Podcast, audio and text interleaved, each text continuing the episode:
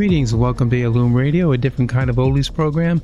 My name is John Lovering, and I am very happy that you're here and that I get the opportunity to share my passion for old time radio with you.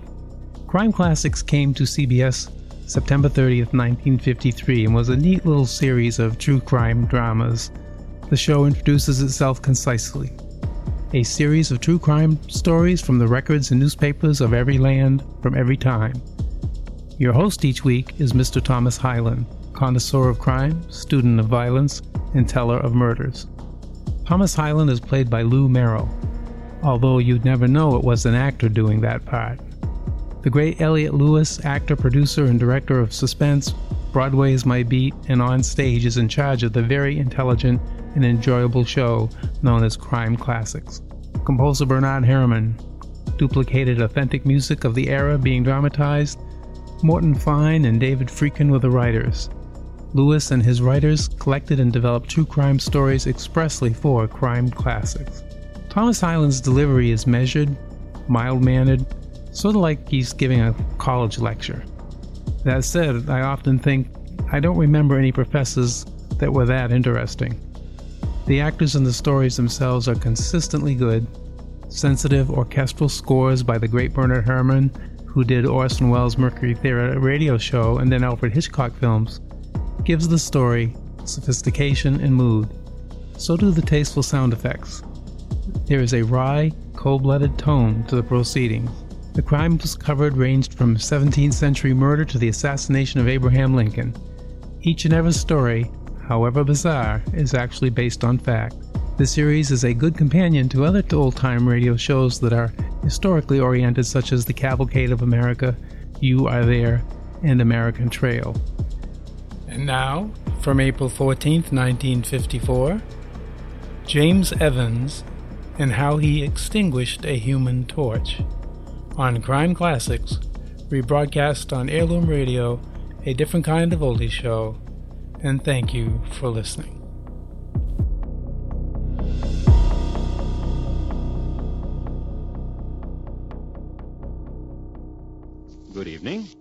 This is Crime Classics. I am Thomas Hyland with another true story of crime. Listen. Going to a fire in 1826. A team of horses pulling the fire engine of the Norwich Union Boys firehouse. Arriving at a fire. The Norwich Union Boys doing what they best like to do snuffing out fires in Manchester, England.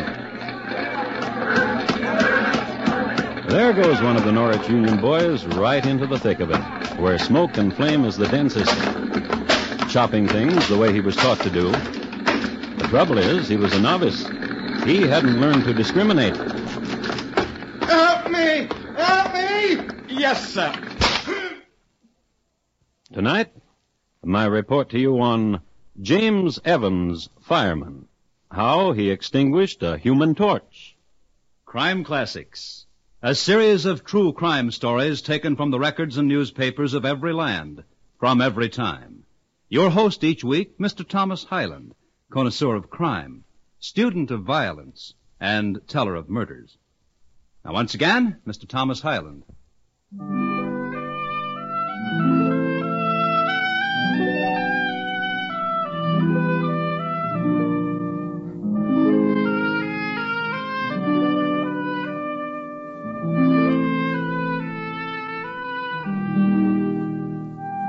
Civic minded people called Manchester Cottonopolis, but those who could never forget the Peterloo Massacre called it the City of Orphans, among other epithets, some in Gaelic. This massacre, you'll remember, was simply a matter of shooting and riding down and thereby slaughtering some thousand citizens who gathered in a park to protest the Corn Laws. Mary Warden's mother and father had the distinction of being trampled to death by the same cavalryman. And on Mary Warden's tenth birthday, too. And what happened to Mary Warden is this. She was removed immediately to Mother Winnie Penn's Souls Harbor Orphanage, where she spent the next six years learning to be a drudge. Then, one day, That one there, Winnie Penn. Mary Warden? Aye, if that be her name. She scrubbed for you and cook and earn her keep. Of uh, dexterity. Tell me that. With the needle, her fingers fly like a durybird. Aye. How old is she? Hmm, she'd pass for twenty, couldn't she? But she's only... Sixteen. What do you say, Mr. Price? Call her to the wire. Let me have a look at her. Mary. Mary Warden, come. Stop twisting your hair, Mary, and stand you still. Here's a gent thinking of taking you away from us. Would you like to go with me, child? Child? Shy, ain't we today, Mary? Well, come you here. Bend your head close, and I'll tell you a thing that'll take away your shyness. No, Mary. you old crow. Fit for the stage she is. Ah, Mary. we'll, we'll miss her. I bend my head close. You'll try to stretch my ear from my head. You old golly knacker. Them that don't appreciate the gentle and the loving kindness. Mister, I'm Mr. Price. take me away from here. You want to go away with me? I must get out of here before she whips the skin fair off me. I asked you something, child. I must get out of here. With me? With me? Yes, sir. Winnie Penn, Them that don't appreciate. she wants to go with me. Twenty pounds, same as the rest. Twenty pounds? Well, that's more than I... Oh, I want to go away, sir. With you, sir. I wouldn't go with anybody else. Do you now? Oh, do you now? Oh, yes. Yes.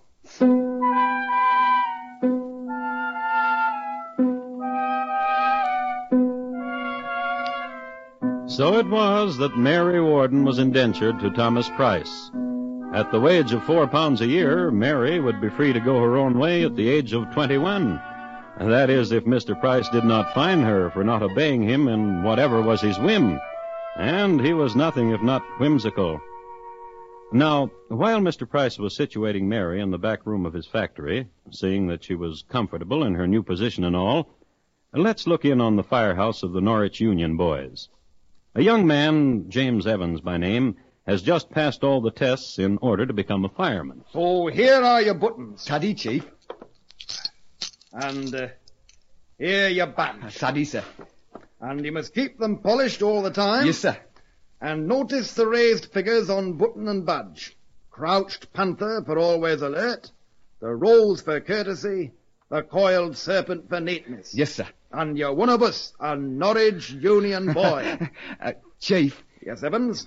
Thank you for everything. Oh, of course. And I want to tell you this, that it is an honour to serve under the greatest net man in the business. have your buttons sewn on, Evans. Come back and we'll have a game. oh, oh, yes, sir.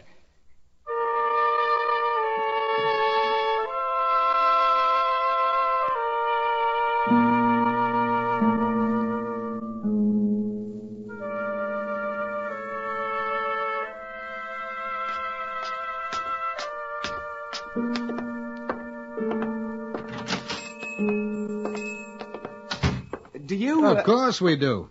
Buttons? Anything in the line of clothes and buttons and fabrics. I want these uh, sewn on. Oh, then it's a fireman you are, eh? A Norwich Union boy. Ah, uh, Mary, Mary. This one's a Norwich Union boy and he needs his buttons sewed too. You just go through that gate, sir, and Mary'll sew 'em in an inch. Uh, and twelve buttons is a farthing, young sir. Daddy oh. Uh, I'll be packing the fustian, Mary. Hey to me when you're done.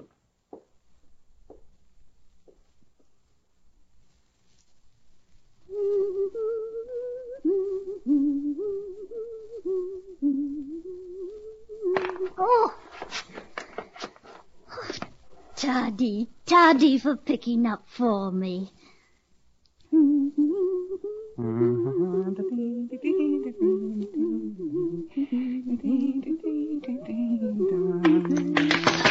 Oh, they, they're all over the floor. I'll get them. Oh, let me. Yeah, me. Fumbly fingers they tremble. Give them to me.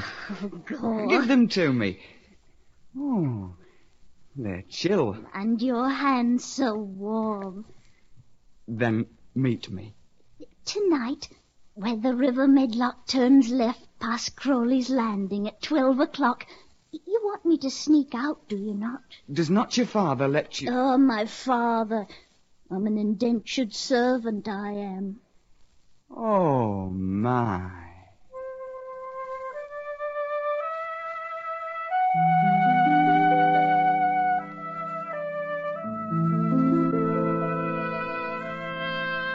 And James Evans, sensitive boy, was lost forever.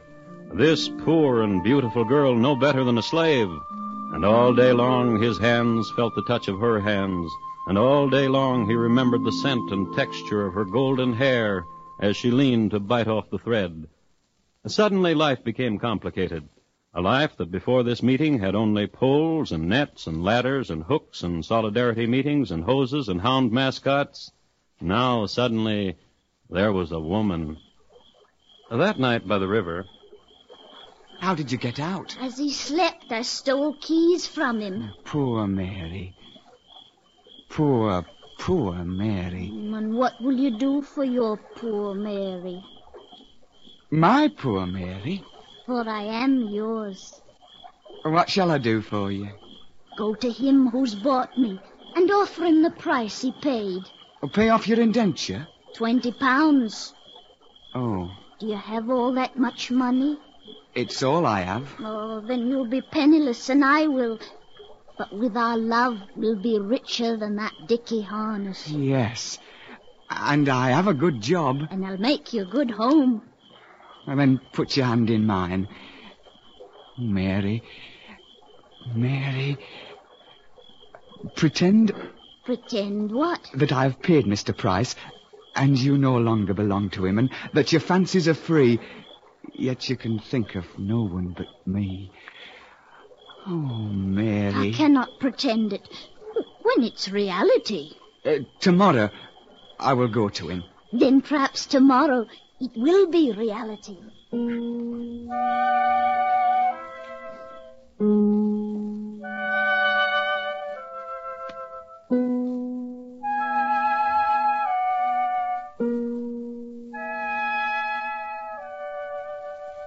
No. But, uh, No. Mr. Price. What's the matter with you, fireman? You can't take no for an answer. But why?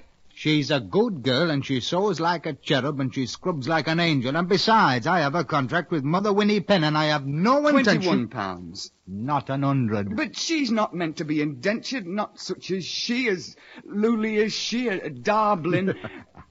why laughter? At such a time, why laughter? Uh, you love her. Uh, you love her. Truly and without doubt. Tell me, sir. What? A love of the poets, sweet and soaring, or a pitying love like Sir Mumford and Fanny? Or is it... I love her, and I wish to purchase her out of bondage. Then let me tell you, sir, it'll never be. For myself, I have plans. When she can sew nimbly as I like, and when she cooks with smiling skillet as I like, when she keeps house in her manner neatly, then I could do worse than to take her as a wife. And what do you say to that, young fireman? A pox to you!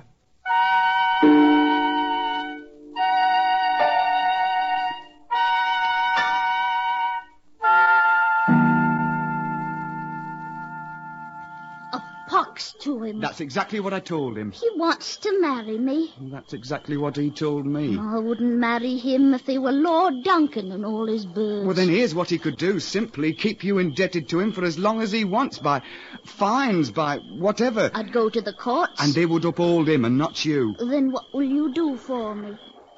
Pretend. What? There's a world, a wonderful world when you pretend. Then anything can be yours for as long as, long as you pretend. James. I do it all the time. James. I pretend that you are mine. Pretending is James, when I leave you, when I return to my straw in the draft, shall I pretend it's a palace bed warmed by a fire of burning oak? And shall I pretend that Mr. Price is a prince? What would you have me do? Oh, rid me of him. How? You have your buttons, James. Yes, I have. Therefore, you have a good head upon you and a strong back. I'm a Norwich Union boy. oh, yes, you are. Then make a plan and follow it. Rid me of him. I will. Swear it? I swear it. Oh, James. Yes. Let's pretend there is no Mr. Price.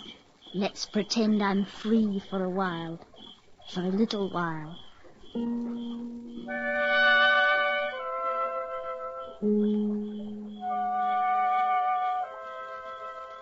And there, where the river Medlock turned left past Crowley's Landing, the cricket sang, and the lovers spoke of love Go! and made promises, A way to rid him is already forming in my brain. which is the way the evening went.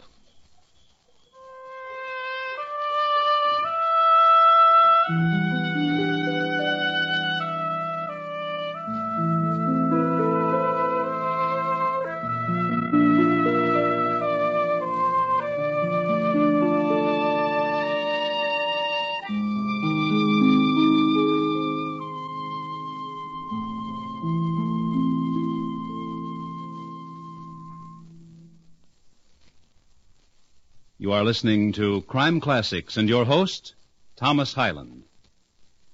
Teenage existence is often fraught with emotional pitfalls. What could be more intense, for example, than a bitter end disagreement about which teenage girl should lend what to whom? Tomorrow night on most of these same stations, follow these latest doings on Junior Miss, starring Barbara Whiting as Judy Graves. It's Junior Miss, the same fine and flighty young lady that Sally Benson created in her own CBS radio series. Remember, Judy and the terrible wardrobe tension, tomorrow night. And now once again, Thomas Hyland and the second act of Crime Classics and his report to you on James Evans, fireman, how he extinguished a human torch.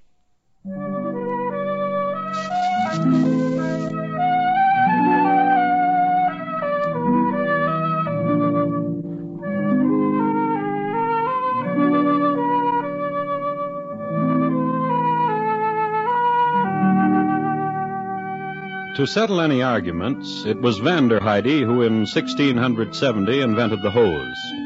A year later, he stumbled upon the principle of the suction pipe, and, putting the two together, it enabled the fire engine to be some distance away from both the fire and the source of water. Before Vanderheide, fires were fought with squeezing streams of water from leather bags. It should be said that in this era, things mostly burned to the ground. In the era we are concerned with, the 1820s, the city of Manchester depended upon three Newsham fire engines, manned by three fire companies respectively. And the company that was wanted most was the Norwich Union Boys. And the most recent recruit of this crack company was a crack youth named James Evans. He knew a lady on Bent Farthington Street who sold ducks. Here's a plump one, James, lad. Enough meat and fatty on him for bread and spooning. Sophie, Pluck him for you before you can say Jack Robinson. Saved him for you, I did. Knowing as how you likes your bird come Friday. Sophie, What you want, James, lad? a favour. No, what could a handsome lad like you be wanting, with twelve buttons a gleam and a badge a shining? What could you be wanting, lad? There's a girl. Ah, then you'll be needing another duck, and you have no money to pay poor Sophie. And you're going to stand and wheedle and make poor Sophie... Isn't that at all? And you don't want something from poor Sophie, and for which you're not going to pay her. The fact is, what I want, I'm going to pay you. Good boy. There's a girl, and she's indentured to Mr. Price, Now, which Mr. Price be that be? the cloth man in Marsden Square. Know him? Boy's a pigeon now and about. Go to him, Sophie, and ask whether you can borrow this girl of his, this uh, Mary Wharton, for the day. For some work you need done. What kind of work would that be? Cleaning, sorting the feathers for ticking and pillows, and I'll give you the money to pay him. Ah. Will you do it? Well. Go to him, hire her for today, and keep her at your house tonight, and deliver her back tomorrow. And money to keep me mouth shut for whatever's going to happen. Ten pounds for all of it. You're a one, ain't you, James? Will you do it? Of course, of course, dear lad, of course.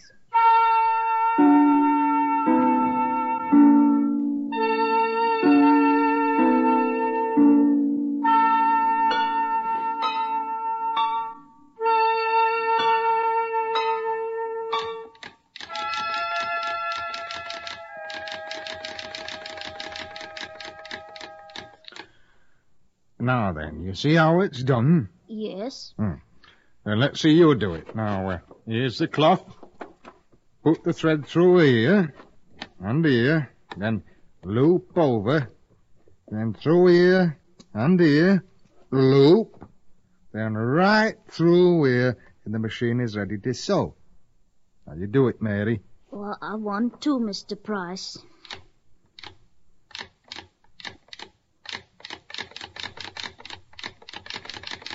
Yeah, good, good, good, good. You've done it, girl. You know how to make a single thread chain on a sewing machine. Oh, I'm glad.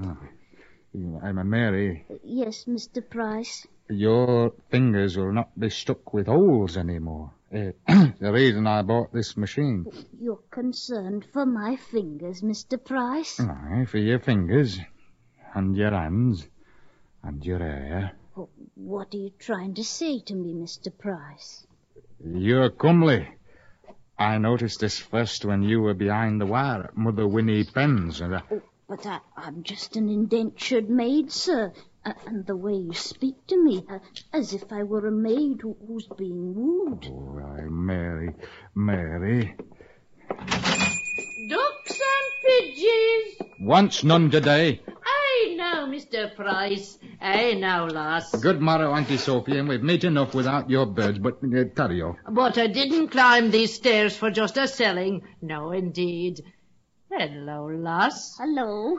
I heard that you were a one for cleaning. Oh, What's this? What's this? I need a cleaning girl, I do. Oh. And of money to pay for her. A pound till tomorrow morning. Oh, ah, well, a, a, a pound's a pound, and in the pockets it's sound, I always thinks. What do you say, girl? What do you say, Mary? whatever you want. Ah, and tomorrow, when you come back, we can uh, take up the conversation we were having. Yes. Here's the pound then, Mr. Price. Daddy-o. Have a good cleaning for Auntie Sophie, girl. Oh, I will indeed. Come along, lass.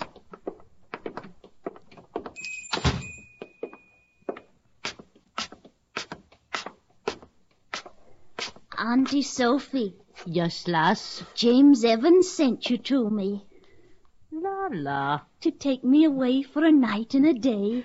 La la la. Oh, he's a one, isn't he? La la. Oh, him and his twelve brass buttons. Oh my. I sewed them all on, all of them. Oh my. Ducks and pidgeys, pidgeys and ducks, ooh my, ooh my, ooh my.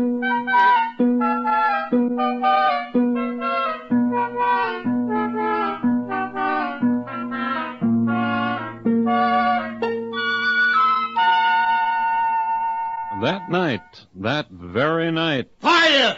Fire! fire in the cloth factory of Mr. Price. How it started, no one knew, but the hue and cry went up, Fire! Fire! and there was flame and smoke and shouts of alarm. And first on the scene, you guessed it, the Norwich Union boys. And first running up the steps, you guessed it, James Evans, axe in hand. First in the factory loft. The vision obscured, he went to work.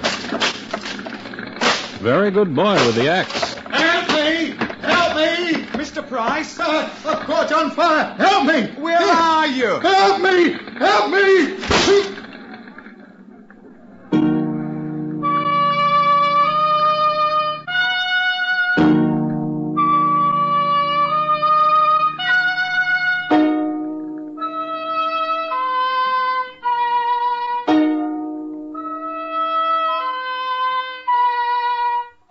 They saved most of the factory, the Norwich Union boys did. The fustian vats, the sewing machine, and the main bales. The one thing they didn't save, which lowered their score considerably, was Mr. Price. He was found in some ashes with an axe wound in his head. Then suddenly everyone turned on the Norwich Union boys. Careless with the axe, they were called. Wanton, and worse, murderers. So an investigation was held, and it was soon determined that James Evans was the fireman chopping closest to where the body was found. And then what happened? Well, Chief, it was smoky, and the flames were fairly licking at me buttons, and... I- Rossiter says he heard someone cry out, as if to say, Help me, help me. Well, there was such clamour and excitement, Chief Mumsley. Rossiter said he saw, thought he saw, uh, through the smoke, of course, a human torch. Possibly. Then you admit it. It is possible that there was an outcry, and it is possible that there was a human torch. Oh, yes, sir. And you also must admit it, that you were close by wielding the axe. Mm, yes, sir. Therefore, it is possible that you delivered the axe blow, which found its mark in Mr. Price's head. Yes, sir. There is a noise, you know. A nasty noise. People speak of the Norwich Union boys and sneer.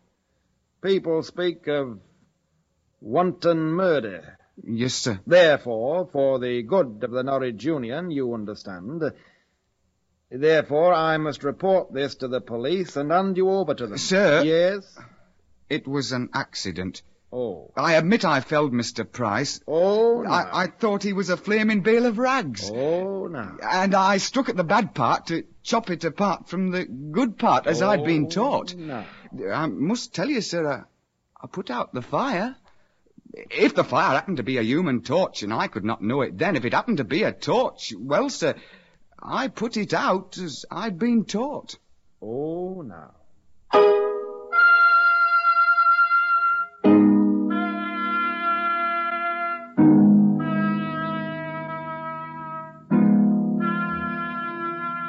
And two weeks later in court, that was the boy's defense.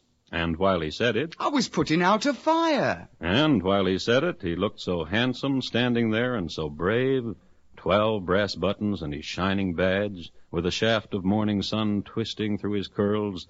The stance he took, he seemed somehow a symbol as if he stood between a hungry fire and a helpless child. And if he had but to wish it, the fire would go out like that. As a matter of fact, just after the jury brought in the verdict, the judge made a statement. I must commend the gentlemen of the jury for the verdict they have rendered. Not guilty, they have said. James Evans, approach the bench. Closer, boy.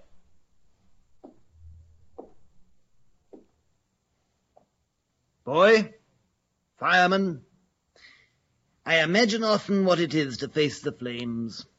Sometimes, uh, sometimes, I must tell you this. When I hear the clangor of the fire engine, I hasten to where the conflagration is, and I stand and watch the consuming as the tongues of flame leap up. Hmm, leap up! What a brave man you must be to walk into those infernos. I know you must be brave, for I only stand and watch and I shiver. And how it must be to be like you are, a hero of the flame, master of it, slayer of it. You are a hero, boy, and that you, overzealous, have made a mistake and put axe to a human being should not be held against you. If you will approach yet closer, I will shake your hand.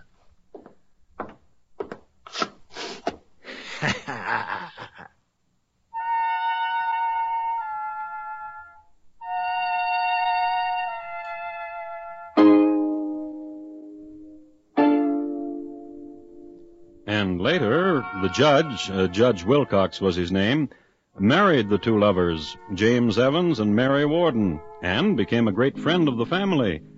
The three of them would sit there in front of the fireplace and just stare at the flames for hours.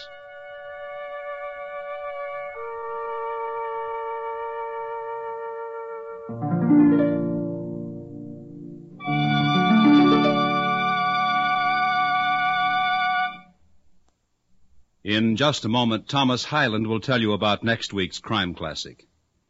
James Evans, tonight's crime classic, was adapted from the original court reports and newspaper accounts by Morton Fine and David Friedkin. The music was composed and conducted by Bernard Herrmann, And the program is produced and directed by Elliott Lewis. Thomas Hyland is portrayed on radio by Lou Merrill. In tonight's story, Alastair Duncan was heard as James, Betty Harford as Mary, and Ben Wright as Mr. Price. Featured in the cast were Paula Winslow, Florence Walcott, and Richard Peel. Bob LeMond speaking. And here again is Thomas Hyland. Next week, Rome, Italy, in the year 1500. At that time, a girl's brother did her a favor, a big favor, but it wasn't easy. It's listed in my files as Cesare Borgia, his most difficult murder. Thank you. Good night. We can tell you in a great many words, or in just three words, what makes CBS Radio News first and foremost with most Americans. Let's do it the short way this time. Those three words, or names rather, are Murrow, Thomas, and Trout. Because Edward R. Murrow, Lowell Thomas, and Robert Trout are just three of the reporters you hear regularly at the Star's address. Because America knows and trusts these men and the great CBS radio newsroom that backs them up with a worldwide network of reporting, America listens most to CBS radio for its news as well as its entertainment.